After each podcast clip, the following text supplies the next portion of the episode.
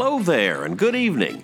My name is Randolph J, and you are tuned in to the best of what's out there on MidtownRadio.ca. The premise of this show is a simple one. Each week, we'll be hosting intimate and interactive chats with familiar friends and fascinating strangers about their passions. Could be bird watching, Formula One racing, restoring antiques, or anything else that gets them excited. Our guests will be sharing their fondness for the various subjects that help shape who they are, and occasionally, they may even share their strategies for dealing with everything else in life. Over the past couple of weeks, we have been experimenting with live streaming, and I'm happy to announce that on January 2nd, we will be able to do live streams of this program so that we can take your questions and your comments toward our guests in real time. So we look forward to that January 2nd. In the meantime, I want to thank today's very special guest, Kate Fraser. Kate and I had a great conversation yesterday, Christmas Day, in fact, where we talked about one of Kate's great passions, which is coffee. So we're going to be sharing that conversation with you right now. I wish everyone a fantastic evening. Please enjoy this chat with our good friend Kate Fraser on Mondo Rando, the best of what's out there. Here is part one. Okay, we're with Kate Fraser and we're talking coffee, and we're doing this over the holidays while she is uh, joining us from lovely Peterborough, Ontario. Uh, did the storm hit you hard?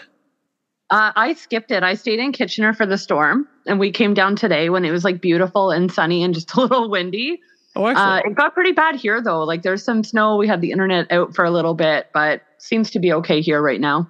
All right, that's and you're heading back to tonight or tomorrow. Tonight. Okay. Yeah. Uh, now, are you off for the whole holidays, or do you? Oh heck no. I don't I don't rest for that long. I like to keep busy. All right. Well, today's topic is coffee, uh, and uh, each week we're talking with someone that's got a uh, a definite fondness for, a passion for. Would you call yourself a coffee nerd? Yeah, absolutely. I would call myself the coffee super nerd, in fact. Okay, so coffee super nerd Kate teaches a course on coffee tasting at Conestoga College, but that's not where you got your your start with coffee. So where did you start? Uh, I got my start at coffee a very long time ago at this little cafe downtown Kitchener called Matter of Taste. Um, that's where I kind of started to cut my chops in coffee land. Um, gosh, I couldn't even tell you how long ago that was. I should know, but I don't know. It Well, we've known each other for a long time, and it's before Yeah. we met because I know you went off to the. We met after you'd been to the Cayman Islands already uh, as a professional barista. Yeah, so I left Matter of Taste to go to the Cayman Islands to work in coffee for a little bit. Um, I mean, I want to say that was like 20 years ago, maybe. Probably close to it because we've known each other uh, nearly fifteen. Yeah, yeah. So it's got to be at, like, if not 20, very close to that. Right. Okay. So you went to co- you went to uh, the Cayman Islands and uh, were a barista down there. And how'd you find that experience? Uh, I'll be really honest with you. I hated it. so one of the things about um, the the beauty of globalization and the beauty of working in an economy like Canada is we have access to a lot of shipping. Um, when you're in a little tiny place like the Cayman Islands, they don't have as much access to good quality coffee beans. So, and it was all being shipped in from the states, so it was coming in already pretty stale. Uh, and I'm I'm a pretty fussy person when it comes to my coffee. So, I mean, it wasn't the worst coffee, but it definitely wasn't the best. All right. So now I'll be totally honest with you. I have gone a long way not to develop my palate as far as coffee goes. Because uh, I learned a long time ago that if you can appreciate, if you don't know the difference between good and bad, it's all fine. it's all great. It's you, you can do it with wine, you can do it with most things, and coffee in particular. I found that if I could, I just enjoy the cheapest coffee I can get at the time, and uh, as long as I didn't know the difference, I was going to be okay. But Amelia, my lovely wife, she enjoys really good coffee. And when the pandemic hit, we started getting the the coffee at home as opposed to me just going to uh, you know the, the Tim's down the street. So now my palate has been improved, and I'm not happy about it. Yeah, I'm so sorry for your loss, Randy. uh, I know what that's like. And I often say um, there's a little bit of pride I have to lose when I'm working my nine to five job when the only coffee I have access to is a Keurig. Um, Yes. So I just call that like taking a quick liquid nap, just giving myself a little bit of caffeine to get through the day. It's definitely not for pleasure at that point. So, were you a coffee drinker early on in life? Before I like, was, um, which is kind of funny because no one else in my family really drank coffee. Neither of my parents are coffee drinkers. Um, my grandparents always really drank tea. I just was really lucky to have some friends from uh, Latin America when I was a kid, and they just served coffee with dinner. And mm. if there's one thing I'm very skilled at, it's being invited to dinner. Um, I love food very much. So I was always just kind of like the token weird friend at the dinner table um, that was too polite to say no when somebody offered me something I didn't understand. Uh, so I had a, a, friend whose family served me coffee, and I immediately fell in love. Um, and came home completely wired on coffee when I would have been in like grade six, I think, at that mm-hmm. point. Uh, my poor mother. oh, my if there's any skill to have you back to talk about, it's definitely going to be getting invited to things. That's a, right? that's a skill by itself. Getting invited to the table is an important skill to have in life. definitely true. Okay, so you, you got your little, you know, you got your uh, your addiction underway uh, in the sixth grade. Yeah. And then through high school, I guess, you know, exams and things, coffee, you know, I, I got started in coffee as far as just drinking it uh, in late high school and I never stopped. Right. I think in high school, um, again, a very long time ago. I don't want to date myself, but there wasn't really good coffee around. Like the coffee that we got back then was like, you know, you go down to Williams Coffee Pub and or go to Timmy's and get a double double. And at that point, we're just drinking milk and sugar that's got a bit of coffee flavoring to it. Yeah. Um, so it honestly wasn't until I started working at Matter of Taste. And that's, again, that issue of like, you get this really excellent cup of coffee and it just ruins everything else for you. Um, so that's how they rope you in, right? Like, try this really good coffee. There was a woman that worked there that I kind of call my mentor who's not in coffee anymore. And I went and ordered a really nice cup of coffee and I took it over to the condiment stand to put sugar in it. And she slapped the sugar out of my hand. I was like, okay. Um, and she said, honestly, just try this coffee black. And at this point, I'm set in my ways. I want my double double, but I humor this lady who maybe just assaulted me a little bit with love and respect for her cup of coffee. And I get it now. So I tried this black coffee and I'm pretty sure it just changed my life right then and there. And it was just, I, I continued on to work drinking this black coffee. I quit my job on the spot and turned around and went back to the cafe to apply for a job. Really? yeah. So what were, what were you doing at the time? I was a 411 operator. oh, wow. Oh, so you've got to stay alert and happy. You know, to talk to some really awful people on the phone. That job was miserable but it wasn't hard to quit, let me tell you. Um, but yeah, and then I was just, I needed to be around it more. It was just like this instant love affair. Um, and with the person I am, and maybe a touch of the ADHD, a little bit of the autism, mm. I immediately wanted to learn every single thing about it. So I went on a deep dive and started reading books and and getting really in depth into the industry. And now fast forward more years than I'd like to admit, and I get to teach other people to have the same love and appreciation for it that I do. Excellent. Now, the um, do you did you ever watch the documentary Black? I think it was called Black Coffee or Black, Black Gold. yeah, it? they did a couple. There was one that was black coffee. The black gold I found really interesting because you get into a little bit more of the politic and the socioeconomic background of coffee, which is eternally fascinating to me, mm-hmm. especially when we have people drinking 99 cent coffee. And part of what I teach is the roots of coffee and where it goes, what it goes through before it gets into our cup, um, which is an excessive amount of work, an incredible amount of human labor goes into a cup of coffee. Mm-hmm. So it grosses me out a little bit that we can expect to pay 99 cents for something that's gone through that much work. Well, and I noticed I just would just did before I you know I thought we would chat about this. I just did a, a very cursory glance on Wikipedia, and the coffee grower uh, nations, the coffee producers, uh, are not the number one consumers of coffee. I think it's no. Brazil is number one by far as far as growth goes, but it, Finland of all places is the most concerned. The Netherlands, it's all Nordic countries. Canada, we drink three times the coffee per capita that the states do. But Absolutely, all the yeah. but all the growers are in Latin America, South America, Africa, and I just I think that's really interesting that that uh, such a widely used product isn't being used in the nations in which it's being produced. It's pretty wild if you think about it because coffee is such a spec- it has such specific needs when it grows. So the growing area we call the bean belt. Mm-hmm. Just yeah, that's what we call it, the bean belt. Makes And it is um I can't remember the specific latitude and longitude, but it basically needs to be very close to the equator. Mm-hmm. So it's an equatorial grown because it needs that level of heat and light, but mm-hmm. it also needs to be grown in a high elevation. So there's very, very specific requirements to grow coffee. Even the bad coffee that we don't like so much still needs to be grown on a mountain. Um, we can't grow it in Canada. We can't grow it in the Nordic countries that want to consume it all the time.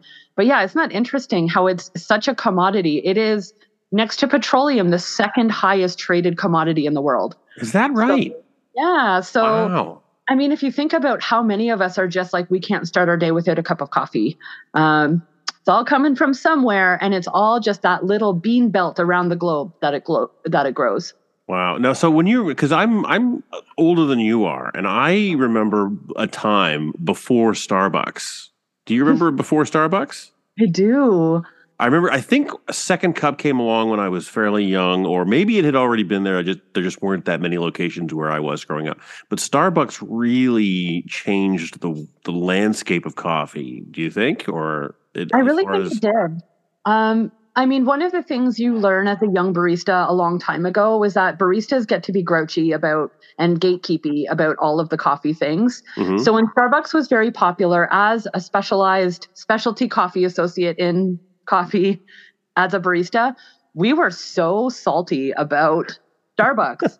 I would never now like I very quite honestly when I just need like a little like um, soul rub, I definitely go for one of those sugary latte drinks because I don't even care. It's not about the coffee at that point. It's about just some liquid comfort. Mm-hmm. Um, but the way they approached it, even though it's not the way I choose to drink coffee and it's not my favorite tasting coffee, they're very clever about their marketing and they're very clever about creating a consistent cup from cafe to cafe. Mm-hmm. So in my world, all Starbucks coffee is burnt. I consider it very burnt. It's not my favorite taste. It's very bitter. It's very dark, um, very rich. But the reasoning for that is just because of the chemistry of a, of a coffee bean. When it's darker roasted like that, it's a lot easier for it to stay the same. When you have a lightly roasted coffee, it's a little sweeter, brighter, floral. It's uh, going to change and go stale very, very quickly. Now, if you're Starbucks and you want your coffee to taste the same in Toronto as it does in a place like BC or Seattle or you know anywhere that you're going for this coffee, the best way to get it to taste the same is to roast the living heck out of it. So it's a very dark coffee because it's not going to go stale as quickly or you've roasted all the really good taste out of it. So you're just kind of tasting a flat burnt coffee. But flat burnt coffee tastes the same in KW or Peterborough or Toronto or Vancouver or Seattle because it's there's nothing left. There's no nuance left. So you're so to get conformity, it's the lowest common denominator sort of taste. Uh, the the the, the best they can make it at a certain level, but no higher. So even yeah. the best coffee is going to be spoiled, is what you're saying. Yeah. Yes. Okay. So when I talk specialty coffee here, there's a few local cafes that I adore because I know they respect the coffee like I do. And they're also just, we have to be just a little bit off, you know, like we're sitting and we're smelling beans and we're doing our tasting processes and we're picking out our tasting notes. Um, but there's a few shops I know that I'm getting really fresh beans. Mm-hmm. And I know they're going to take all of the parameters and all of the variables into account because in reality, the art of making coffee is the art of understanding all of the variables. Mm-hmm. So when I teach people about coffee, I teach them about how it grows. Um, I teach them basically everything I can about all of the variables needed to make a really good cup. So once you have control over the variables, you can take a sock and a hammer with good beans and make excellent coffee, the same as you could with a two thousand dollar brewer. You know. Okay. So let's talk about the different variables because you mentioned the variables. What are the variables? variables? in a cup of coffee? First of all, the the first and most important part is the bean, right? The coffee mm-hmm. bean that you get. Um, and there's going to be all of the things that affect how that coffee bean tastes, how it's grown, how it's processed.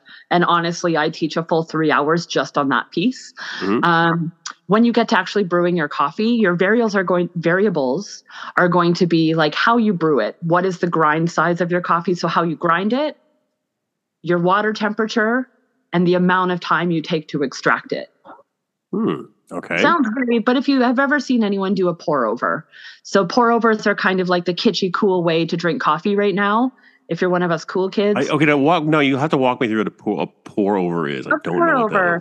It sounds really complicated, but it's also the exact same way that our grandparents made coffee before we had all these newfangled coffee brewers. Okay. Back in the day, they would call it a Melitta, which is a brand name, but it's just like a little plastic kind of V shaped thing that holds a filter that sits on top of your cup. okay, I've You seen put the those. coffee grind in it, you pour water over it. So you're literally pouring water over the coffee, it's dripping through. Okay. When I do that at home, I have a, a kettle that is a variable temperature, so I can fluctuate the temperature of my water based on the bean I have. And again, this takes a lot of trial and error, um, or taking the time to find another coffee nerd who can give you some some dirt. well, that's a know? that's that's a lot of precision. It's a lot of precision. It's very chemical, very scientific. It is. There's a lot of I, I always say like you think it's just a fun little art form, but it's actually a fair amount of chemistry in coffee. So it's understanding things like lipids and fats and soluble, oh, so many things. Um, but so if you're gonna do a good pour over, the key is you want your coffee from start to finish to take less than five minutes to brew, but more than three. okay, that's interesting. in five minutes because it takes a little bit of time for that water to hit your coffee grind and extract all of the flavor out of it. Hmm. Science, right? That's, So that is have- science. That's what It, yeah, it's pure science. So we will grind our coffee, and I know with practice where my grind setting is. But if you're new to coffee, you find a coffee nerd. Mm. They will tell you if there's one thing you need to know about coffee nerds. We like nothing more than telling you how to make a good cup of coffee. I It's- believe that. because we get to share our knowledge but then we get other people feeling the same way we do about coffee and we create our own little coffee cult you That's, know you know, it's amazing. That's exactly the purpose of the show is to find the nerds out there, get them to nerd out, and then, you know, hopefully people will tune in and they will, you know, maybe have a passing interest in coffee and you will inspire them to become full on nerds and almost impossible to deal with kind of people. perfect more of that in coffee the beautiful thing about coffee nerds and kind of inciting this joy and love for the finesse and the nuance in coffee is it starts to demand higher quality coffee. And when we get to demand higher quality coffee we're willing to pay a little bit more for our beans. And a lot more of that money is going back to where it needs to go which is not necessarily the cafe owners. It is not the importers. It is the growers the farmers the people doing the really really hard intensive labor to make sure that we get beans that we can actually use Yeah, well, that's what I was gonna I was gonna ask you about at some point before we before we get too far in. I did want to ask about the ethics of coffee because I know the prices of coffee compared to what they once were are. It, you might as well get a glass of wine because the coffee is getting Right. that expensive. And You know I what, and I and I did want to ask about the ethics of the over the last what would you say twenty years is really people have woken up a little bit to how terrible oh, terrible even the last five in the last Yeah. five. Okay, it has been a very drastic change of i don't know if it's um, we have more access to information and a firmer understanding of what's happening in farming practices now Mhm, mhm. so things that didn't matter 50 years ago are things that our society and community really care about now first and foremost is just human rights Mhm. Well, I would say way- it's not. It's not even that it didn't matter. It's just it wasn't on the radar. No one knew where it Correct. came Yeah, from. That that was a bit of a misspeak. Absolutely, Yeah. it wasn't on the radar. It wasn't like a pressing topic because it just we didn't have access to this global information. right. And now with not just social media, but just with the you know the level of travel that we can do, and now you can do things like go visit a coffee farm for a week in Mhm. Costa Rica. You want a nice vacation, go stay on a coffee farm, and you can kind of see a little bit more firsthand the amount of work going into this Mhm. when I am teaching and I explain to people the amount of work in just getting the coffee cherries from the mountain down, all of the best coffee is handpicked. There are not machines involved in that. And pickers are typically paid by weight. So they'll go up the side of the mountain, they pick for days on end, they circle trees because it's um it's a crop that's it's year round. It's not just like one big harvest so the trees don't ripen evenly. You have to like pick from tree to tree, hand pick all the ripest cherries. They're picking something like 200 pounds of coffee and shipping it back down the mountain.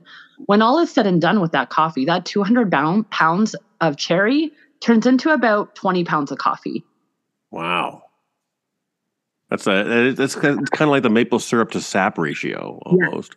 Very much. So a lot of what you're getting in a coffee cherry is the fruit, the pulp, the skin, and then the, the part that we actually consume is the seed. It's the mm-hmm. bean part is actually the seed of the coffee tree. Right. Stop me if I'm wrong because I don't know very much about coffee. I just remember in this documentary, uh, Black Gold, which was a like you said, it was a fantastic documentary. It's it so talked good. about how they sort of discovered coffee by these goats being really excited and really active goats, and they found that they were eating these cherries, and in the cherries was the coffee seed or the coffee bean, or the seed, I guess you you mm-hmm. call it a seed. Mm-hmm. Okay and uh, so that's kind of where the where the origin of people understanding that oh maybe this has got something like a narcotic effect almost. Yeah the interesting thing about that is originally so the there's many legends surrounding the discovery of coffee. The most popular one is the one you spoke of and it's a goat herd named kaldi and this would have been um, in east Eastern Africa. So it kind of Ethiopia around Ethiopia, right? Remember Ethiopia is now. Yeah. yeah, that was kind of the birthplace of coffee, and still where you find the most heirloom varieties of coffee existing. But they didn't drink it like a drink. That was not something they did. They ate the fruit. So they would take the fruit off of it and mix it with animal lard and make basically like energy bars. So they were using it to either stay awake for prayer or to travel from community to community. If they had to do long distance travel, mm-hmm. they would take these little energy balls of animal fat and coffee cherry and kind of mix it together. It wasn't for a few centuries later um, when the the uh, Arabian Peninsula was a big trading spot for coffee, and it was the the Arabs that first started drinking coffee, mm-hmm. consuming it and again, lots of legend, lots of story because it's so far into the past that there wasn't a lot of recorded factual history. So the idea of somebody who wanted to consume it had spilled their beans into a fire and enjoyed the smell of it. So tried chewing them, thought they were too bitter, added water, didn't quite work, tried smashing it up, added water, realized it made the water turn brown, tried drinking it. So that's kind of very quick, very loose the idea of where co- drinking coffee came from. So, do we use the byproducts, or is it because it seems like a lot of waste? If if you, you, they used to do stuff with the pulp of the berry of the cherry, are they? Is it just useless now? Is it? It's is it, pretty useless for the most part.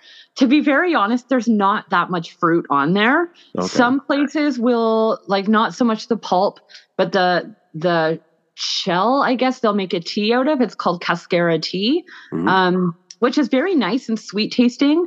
However, it has some of the more um, less fun side effects that coffee has. If you consume too much of it, you're going to find yourself trapped in the bathroom maybe for quite some time. Um, but in in uh, little small doses, it's very nice. It's just not that common. I think for the most part, it's used to fertilize um, okay. and compost to create healthy farms. But I think most of the time, the way they remove it um, and again, it's it's varies based on how it's processed. Sometimes they strip that pulp off of it, like that we call it mucilage or pulp or like mm-hmm. goo, for lack of a better term. goo, the technical term um, goo, yeah. sometimes it's left on the the seed when it's there's a ferment process. Oh gosh, Randy, I have to tell you, if I want to talk about processing, we'd need like four hours. That's but, no, take your time. Well, but this is like it's a little taste. Is people get a taste yeah. of what goes on in the mind of a coffee nerd, and it's fascinating. It is when you get into it. It's really fascinating. So go ahead. There's so much to learn. Sorry, I'm sitting in a dry room. That's There's right. so much to learn about it that I think I spent my first like five years working in coffee. I spent going to classes, reading books, just trying to learn as much of it as I can. Now it seems like I have all this knowledge in my brain that it's hard to get it out. Mm-hmm. Um, when you're processing coffee, there's many different ways of processing it that will change the final taste. And again, it's more of a subtlety. And if you're filling it with cream and sugar, you're not going to be able to tell. If you're roasting it into a dark roast, you're not going to be able to tell. But for me, I can generally tell if something is what's called a dry process, meaning they pick the cherries, they lay them out, they dry them out in the sun in big piles. People are raking them and turning them. And then they kind of peel it after it's all dried to get to the seed. There's also a wet process, which means they'll soak them in ferment tanks. Sometimes they remove the pulp beforehand, sometimes they partially remove it. They soak it, ferment it, and then dry it. So it's like very many different processes, sometimes just based on where it's grown. So if you think about um, a coffee farm in a place like Uganda, for example, is not going to have as much access to water as somewhere a little more flush, like Brazil. Like that the has Amazon, a little yeah. more, yeah, somewhere that has a little more access to water. So they are more likely to tr- traditionally dry it on drying racks whole without doing a wash process because water is not really super accessible. Mhm. Um, I mean, a lot of places, especially, we see a lot of development happening happening because of the ethics in coffee, because people, consumers like myself, recognize the value in spending more, pushing roasters and coffee buyers into investing more money into the farms to make better crops, better taste coffee you can make more money on. Mhm. So by investing in the farms, the farms have been able to increase their infrastructure to include soak tanks for fermenting, having access to water. Um, there's a really, really excellent coffee company based out of um, Toronto, I think just outside of Mississauga, Oakville, and they have developed a lot of partnerships with farms. And they will go to the farms and provide education for the growers. Here's some great ways to compost. Here's how to keep it ecologically friendly we're going to give you a bunch of money to make sure this works, but then we get first dibs on your really good coffee. Mhm. So that it's a win. sense.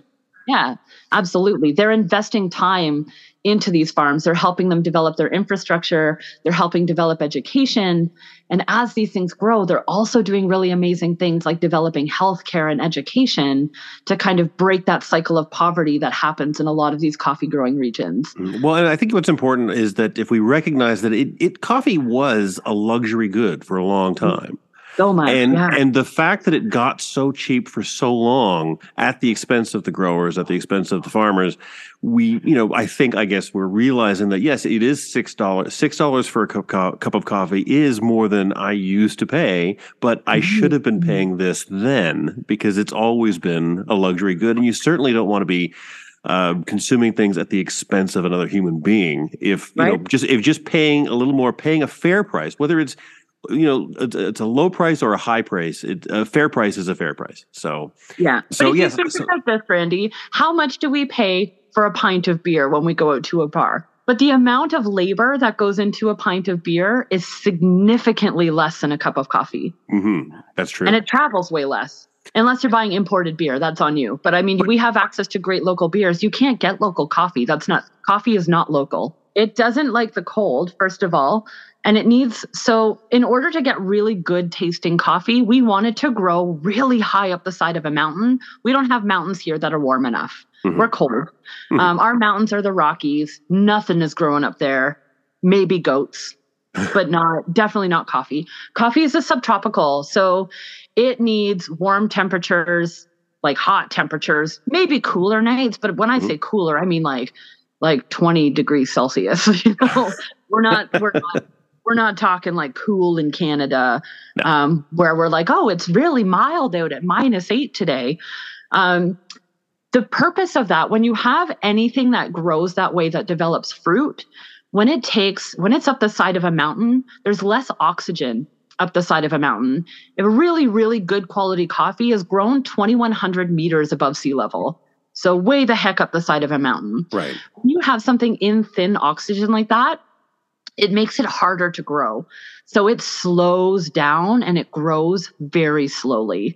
And as it's growing and developing, so a baby coffee tree isn't giving you any cherries to, to consume. It's usually six to 10 years old before it starts producing usable fruit. So it has taken its time to start absorbing those nutrients and putting all of that energy into its fruit because fruit are seeds. So that's what's going to be its babies. It's putting all of its energy into that. And because it's really taking its time to grow, it's developing all of those subtle things that give coffee its taste, which is the soluble fats, um, the sucrose that is the natural food for that seed. And when it's taking extra long to grow, you get all of these extra beautiful tasting coffees. So the higher the elevation of the coffee, the more refined the taste because it's taken a lot more time to figure out how to grow and be tastier. Its whole purpose is to make healthy baby plants. We just interrupt that process and we're like, yoink, you're mine now. No babies for you, Mr. Coffee Tree or Mrs. Coffee Tree. I don't know if they are gendered. They're well trees. that, uh, that's up to them that's up to them I, now I, I so I, I I think what you're saying is if we ever do start you know getting going to mars the first thing we should be doing is planting coffee trees or yeah, you know, if you can really do a lot of climate control, you could probably do some wonderful things. I'm sure in a greenhouse here you could grow coffee. I've been I've seen full-grown coffee trees that exist indoors in Canada, but their coffee tastes like nothing. Well, and there are certain there are certain things that you can you can artificially uh, you know affect. You can affect the level of moisture. You can affect certain things, but you can't affect if if the distance you are from the center of the earth affects the taste. You can't fake how far away you are. The plants are smart. Plants understand where they are in relation to the center of the earth or the planet or the sun. And to fake that, I don't know how how how big a genius you'd have to be. Right. And I mean, we can be crafty. Coffee all started in Ethiopia or in that part of the world. Mm-hmm. Anywhere else that coffee exists, humans put it there. Mm-hmm. So it got to Brazil. This is kind of fun. One of the Louis I don't know which one, one of the kings of France, when France was just kind of getting into the Caribbean and they took over a little island they called Martinique. Mm-hmm. Um, so one of the Louis was gifted a little baby coffee tree from the Dutch. The Dutch were already kind of trading it around. They managed to scoop a little coffee tree and they brought it to King Louis the something.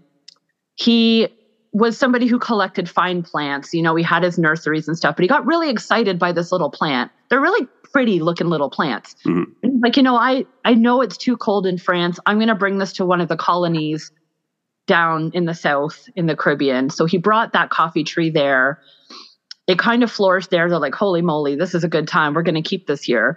Then it was stolen by somebody else and smuggled out of that colony and into Brazil because mm-hmm. we know the French aren't the ones that colonized Brazil. That was the the Portuguese. Mm-hmm. So there was some sneakiness that happened there. Again, lots of theory, romanticized stories of somebody wanted to plant it. They knew it would do well in Brazil, but they had to steal it from the king. So they got a bouquet of roses for their lover and hid the coffee seeds, the beans, inside the roses. Mm-hmm. And they were then taken into Brazil and planted and grown. So basically, every single coffee tree, even though they kind of mutate, they change the same as any of our food does when we grow it and we mess with it. But they all came from that first plant that was brought there mm-hmm. by the King of France. I doubt he was like carrying it on his ship, like, I love you, little coffee tree. I would, but I'm not a kid. So definitely a romantic yeah. history about coffee. In that particular documentary, uh, they said coffee was responsible for the French Revolution. They said coffee was responsible for. But it was in its I, own way. yeah, because of accessibility. Tea had a lot to do with that as well. Um, but yeah, it's accessibility. They're like, why do the royals get all of? It? I want this. I'm cool. I want. Well, the, the, other rationale, though, which makes sense, is says they said people sobered up, and they because they used to meet in taverns and just drink their troubles away on wine or whatever else was alcoholic, and then coffee came along and they drank that instead. Said yeah, and they would get they would get coffee angry. You know, they would get really you know tense, and so they would start to actually sober up and say, "This is how we you know fight back against the authority." There's also the idea of Balzac. Like, there's a whole coffee chain named after Balzac yeah. because apparently this man drank like I think I can't remember the number now, dozens and dozens of coffee in a day, and that's how he would do all of his writing. Just yeah. sitting in a coffee house, pounding back coffee. okay. He must have been a really irritating person to be around. I mean that with love, but I know what I'm like when I've had a couple too many cups.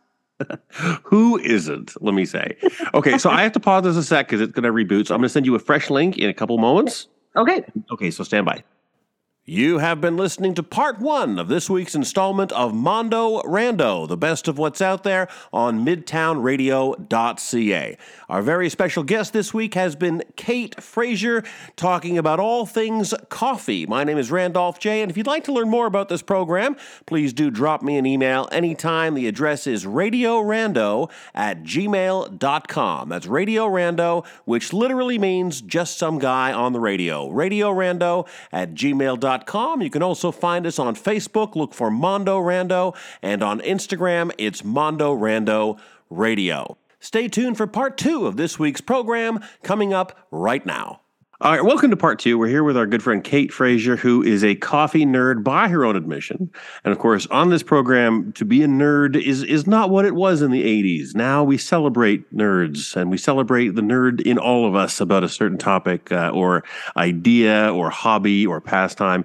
And for Kate, one of her, because I know you're a, a you're a, a poly nerd, you're a nerd on many things. That's true. Uh, and today we're talking about coffee. And I want to just quickly thank you again uh, for taking the time to join us uh, on at Christmas uh, with you when you're celebrating with your family, and I know you've got uh, a lot more celebrating to do. So I just want to thank you for walking us through uh, this particular nerd hobby of Kate's, which is um, coffee. And I say hobby with utmost respect because I know it's more than a hobby.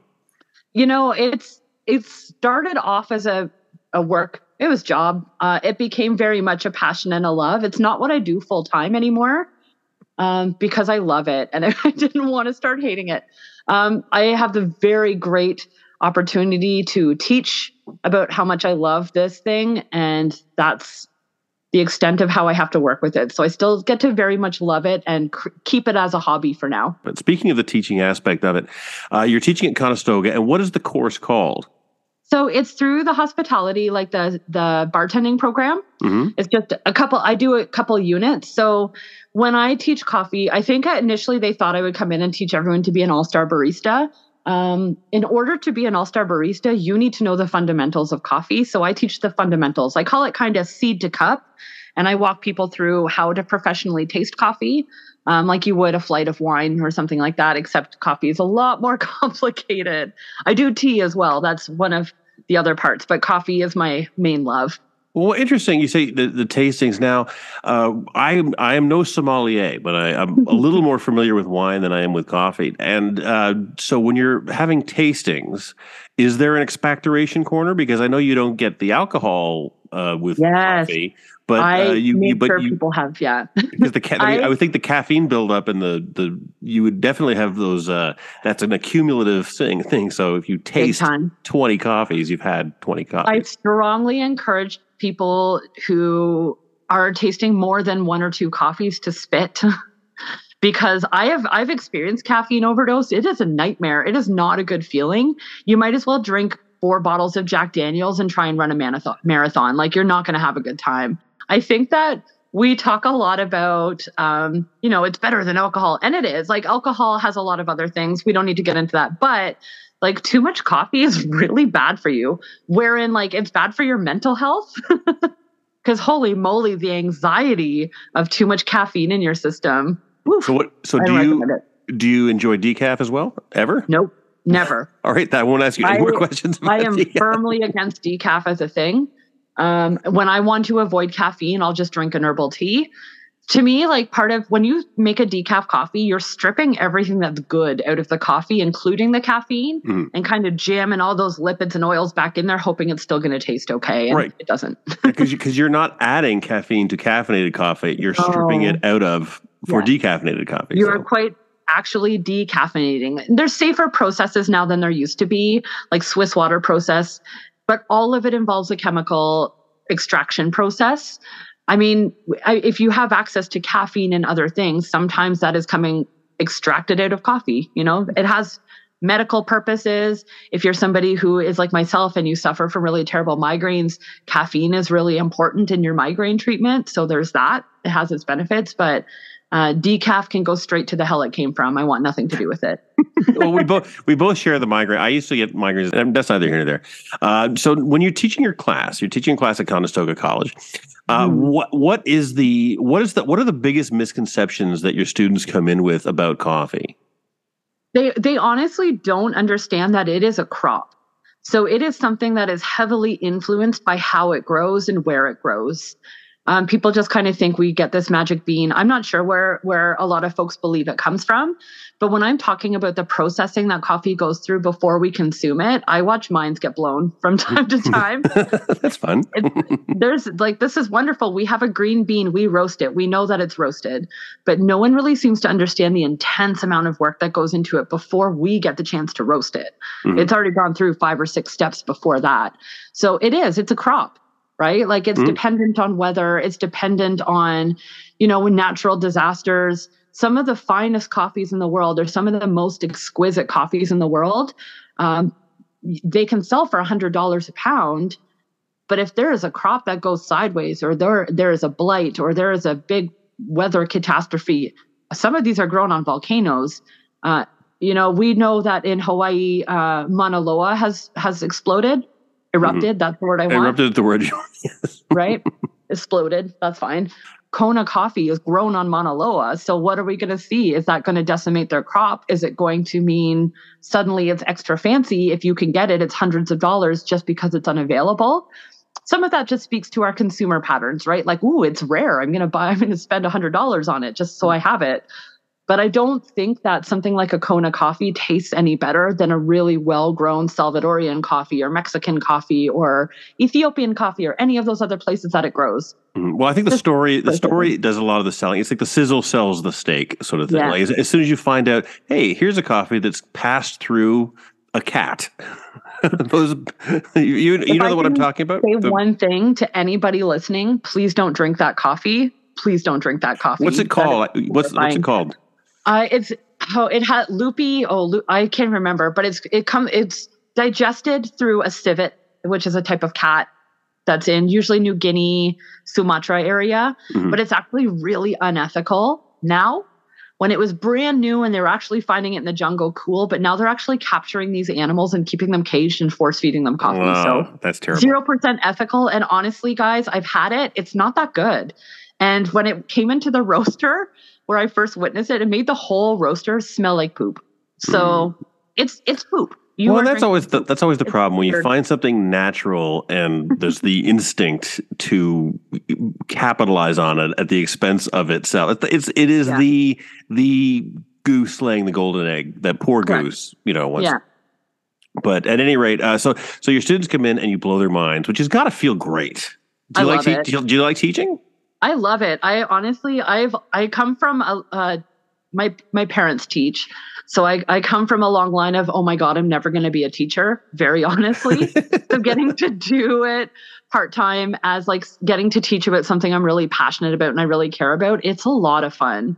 Mm. And I know there's a lot of fellow nerds out there that can agree with me that when you feel you're the expert in something, it feels really good to have other people get excited about things you're excited about. When you can bring your passion to it, I'm sure that your students are, are very, whether they say so or not, I'm sure they're very appreciative that you're doing what you're doing. They also like that I show up with coffee and I let them taste coffee. they do not like when they ask me for the milk and sugar and I stare blankly at them, be like, "This is coffee class, not milk and sugar class. I'll I do not have you, that here." I will. I will tell you honestly. I have tried. I'm. A, I'm. A, I'm not. I wouldn't say I'm a lazy person, but I am absolutely a corner cutter and I am a path of least resistance kind of person. Where it, where it, where where I can take shortcuts, I'll take shortcuts. And I have been trying my entire life to switch to black coffee, to switch away from cream and away from sugar. Because I did the calculations one time of how much of my day and my month and my year and my life was spent putting cream and sugar in a cup where I could be using that time for something else. And I'll tell you, Kate, I can't do it. I don't know. My Amelia can do it. Amelia does it without mm-hmm. trouble at all. I know Jessica Fletcher on Murder She Wrote. She drank black coffee. I, my hats off to them both. I can't do it. And how? So oh, how do I do it? How do I do Honestly, it? to be very honest, some people just won't. Um, and I don't want to. I don't want to dishearten you, Randy. But our palates are very genetic. So the way I taste and the way you taste is going to be exceptionally different. Mm-hmm. I have a really refined palate. I have spent years training my palate to mm-hmm. taste carefully. I'm also what's called a super taster, and that is hereditary. What that means is my palate is very, very sensitive um, and very, very annoying. And I often, if I have very heavily flavored food, I have to plug my nose and able to be in order to be able to eat it, uh, so my palate doesn't get overwhelmed. Um, I uh, I do like seasoning in my food. I'm not just like a salt, meat, potatoes kind of person, but I have to be very, very careful about how much flavor is in my food, or I can't consume it. So That's when I'm drinking gift. a coffee, right? It yeah. it has you know, it's pros and cons. Yeah. But when I say, when I'm trying to teach somebody about trying black coffee for the first time, there's a few factors you can take into account. Fresh is key. So you want something that's been roasted recently. Mm. Um, finding a nerd spot where other coffee nerds go is always beneficial. But try and get something very light roasted the lighter the roast the coffee, the less bitterness that is there. And the, when I say bitterness, think of like the difference between a milk chocolate and a raw chocolate. Right. So if you ever had like baker's chocolate, raw chocolate, very dark chocolate, it's Mhm. bitter. And some people really just don't like bitter. And that's okay. I Mhm. like bitter, but I will eat like 98% chocolate and have a good time. And I don't tend to have much milk chocolate because I find sweet to be a little overwhelming. Mhm. But that's just my palate. So when you want something a little brighter, sweeter, you go for something a little, you go for a light roast because you're getting those natural, I'm going to use a word I haven't used yet, enzymatic tastes that develop in coffee. So when you Relate- cook relating to the enzymes, correct? Relating to the related to enzymes. the natural enzymes that grow in that coffee. okay. So if you think about toast as a good example, I use this one a lot. Toast and bread are the same thing. Mhm. The difference is we have applied heat to the bread to create the toast. They don't taste the same.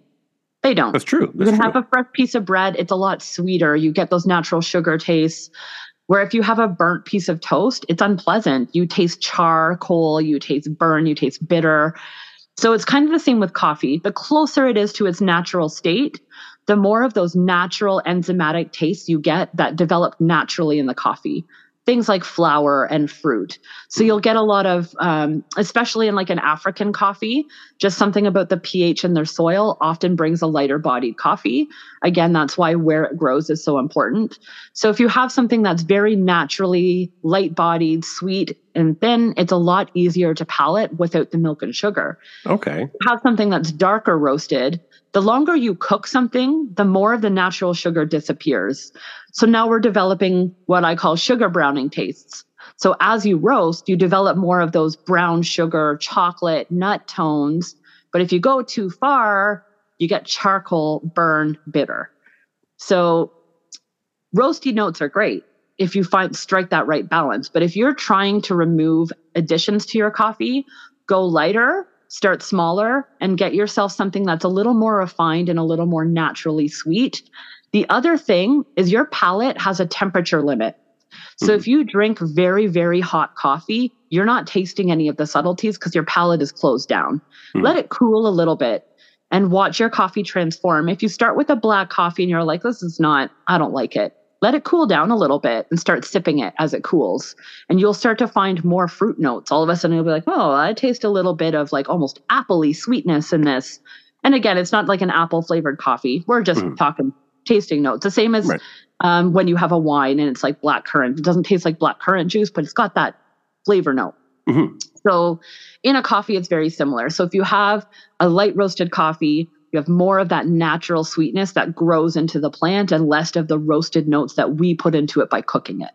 Okay, so so I, I'm what I'm getting from you is that it's uh, uh, if you're going to start with a coffee that that without putting cream and sugar, you start at one end of the spectrum, Yeah. and then you build your. I guess you would build. I don't want to call it a tolerance because it's not something you you don't drink something you tolerate. You You, you drink something you enjoy. You develop your palate, Yeah. and you work yourself further down that that road. Yeah. and you will now, likely hit. somebody who already loves really dark chocolate, Mhm. have a conversation with a coffee nerd. That's always what I say. Like, talk to the nerds. We're here to help you. And you can usually find us listening in on your conversations in cafes. That's where you find us. But That's why you become a barista, right? To listen to that that's it. That's like part of the job is being able to listen in and make rec- recommendations, right? So right. I do say if you go to a coffee shop where there's a lot of like um hipsters behind the bar, Mhm. And you say Those hipsters with love. A lot of lot of great I mean it with so much love. There are people that are there not because they're trying to make as much money as possible, right? Because with love, working in a cafe doesn't pay enough that you can live a healthy, happy life. no, not here. No. But no, but it does give you, I did it because I genuinely loved it. I love the interactions with the humans. I love working with coffee. I love just like creating art with it. And I love talking about it and teaching it. Mhm. It wasn't you're so really good at it. You're so good at it too. I love it. Yeah. And I, I'm just there once a week. And and so you will continue to do this as long as they'll have you, I assume. Absolutely. Uh, it's something I work, I work into my schedule. It's like I just took a new job, a new full time job, and I Mhm. warned them, like, just so you know, for seven weeks, twice a year, I'm unavailable. For a few hours, I prioritize my coffee teaching. That's but again, right. it's just like it allows me to stay connected to something I love a lot and a professional level. Mhm. Um, it also gives me the excuse to write off really nice coffees. So Very good. So your your course is it's seven weeks, and so Mm-hmm. I'm assuming you've laid that out in a way that is uh, adaptable by your students, so that they can kind of move along in a logical yeah, way. exactly. So so we so you start off with the the you know the the crop aspect of it, the fact that it is a crop. Mhm. Where do you go from there? After we talk about why it should taste the way it does, the next thing I need to do is teach you how to taste. Mhm. So, and not just coffee, the way we use our palate when we cup coffee or when we do a proper coffee tasting is very specific. We engage the entire olfactory system, it's not just your mouth. So, it's about different breathing patterns, it's about understanding kind of how our body and our brain absorbs taste, whether it's using your palate in a specific way. If you think about even in wines, you're slurping, you're swishing, you're spitting, all of that mimics ingestion. Mhm. So there's like this really common misconception about our palate that all of our taste buds exist on our tongue and we have salt, sweet, sour, but that's not true. All taste buds are similar. They exist in different parts of your mouth, but they also exist on the back of your throat and the roof of your mouth. The- so when I'm that's the palate. That's what the palate yeah, is. it's the whole palate. So when I'm teaching someone to taste coffee, I also have to teach them which part of their palate they should be using at different steps. Mhm. So whether it's making sure you, um, I call it chewing. So when you sip your coffee, you want to make a chewing motion because you want some of those oils to be evaporated through the roof of your mouth to make hit your olfactory system differently. Now, one thing I have noticed about when I'm teaching is different people have different capabilities. Some people cannot taste subtleties. So we have to learn more sensory, more how you feel it. Where do you feel acidity in your mouth? Where do you feel sweetness and bitterness in your mouth? So it's a journey for me too, because I get to learn a little bit more about how people's palates, palates are different. Once we learn how to use our palate, then I walk them through the actual process of we call it cupping. A professional tasting of coffee is called a cupping. So then I walk them through coffee cuppings and then I make them write me tasting notes. So here's a blind sample of coffee. Tell me a story. Give me the beginning, middle, and end of this cup of coffee. How would you sell this to your customer if you were working behind a bar and someone really wants fancy coffee? How are you describing it to them? Neat. No one wants to come into a coffee and be like, it smells nice. It tastes nice. Like, what does nice mean? You know? Yeah. So we use more uh, subjective language as opposed to the objective. And there's all of, I give them all of the different tools that go with that as far as like, we have tasting wheels in almost every aspect of tasting, whether it's wine, coffee, tea. So they get a coffee tasting wheel that helps with language Oh, neat. we work on our sense memory where we eat different foods. You know, we'll try a mandarin versus a navel orange because they're both oranges, but they're not the same. Mhm. We'll try a Granny Smith apple versus a McIntosh apple. So you start to understand tart and sweet.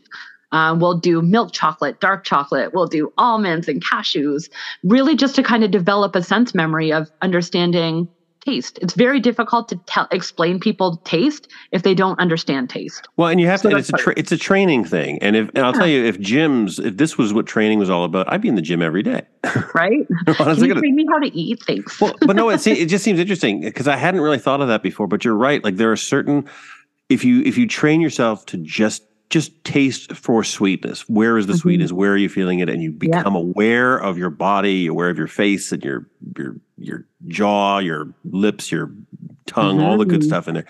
Uh, yeah, I guess if you do, and then you can just practice and train yourself. Like I'm gonna just t- I'm gonna just taste for sweet things today. I'm just to Yeah. taste for tart things and bitter. Things. You things. know, when when I always tell my students, when you're struggling with something, you have to remember it's a new skill. It takes some practice to learn it. Mhm. Just eat more food and remember, and be Mhm. more be more mindful when you ingest food.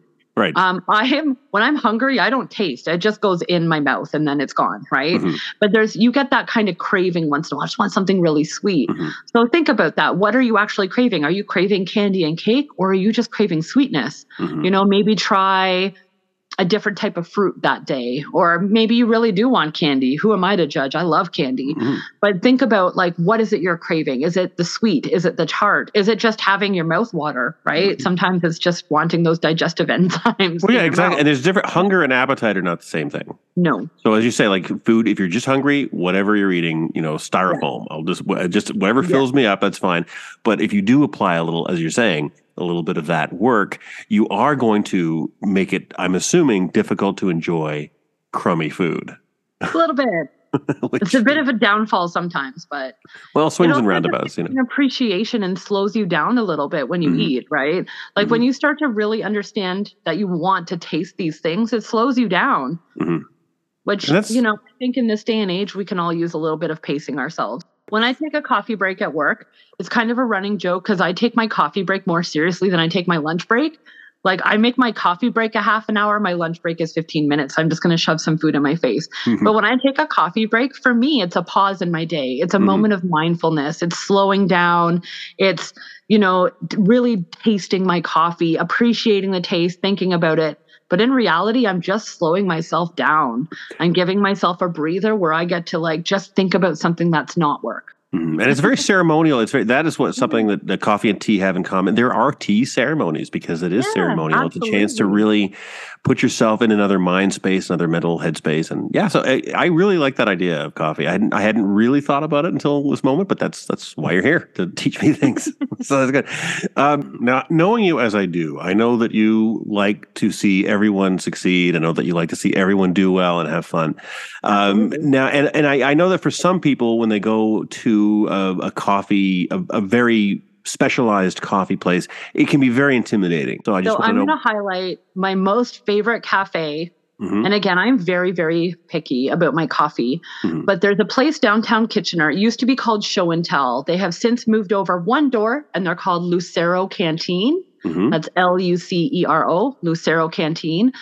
The staff in there are absolutely incredibly knowledgeable about coffee, but mhm. also the way they message it isn't they don't do gatekeeping as far as Mm. coffee goes they want to make it accessible to everybody Good. if you are brand new to coffee and you really want to get your nerd on and really kind of learn about it i highly recommend going into a place i don't know if i were you i would try lucero first Mhm. because lucero is a place where you can walk in and say hi i'm new to coffee i don't know what i want Mhm. and they will start to work with you to find what you want, what matches, what suits your needs.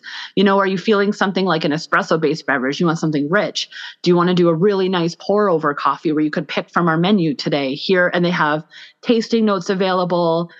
And because the staff are so knowledgeable and friendly and kind, it's a place where you want to go and learn more about coffee. That's really I'm a great. little bit biased. I've had the great opportunity of working with a fair amount of the staff that are in there during my time in coffee. Mhm. And they're people that are kind of carrying on my love for it and That's really great. wanting to educate and share knowledge. So if you're brand new to coffee, you want some really, really good, insightful information about how to start, Lucero.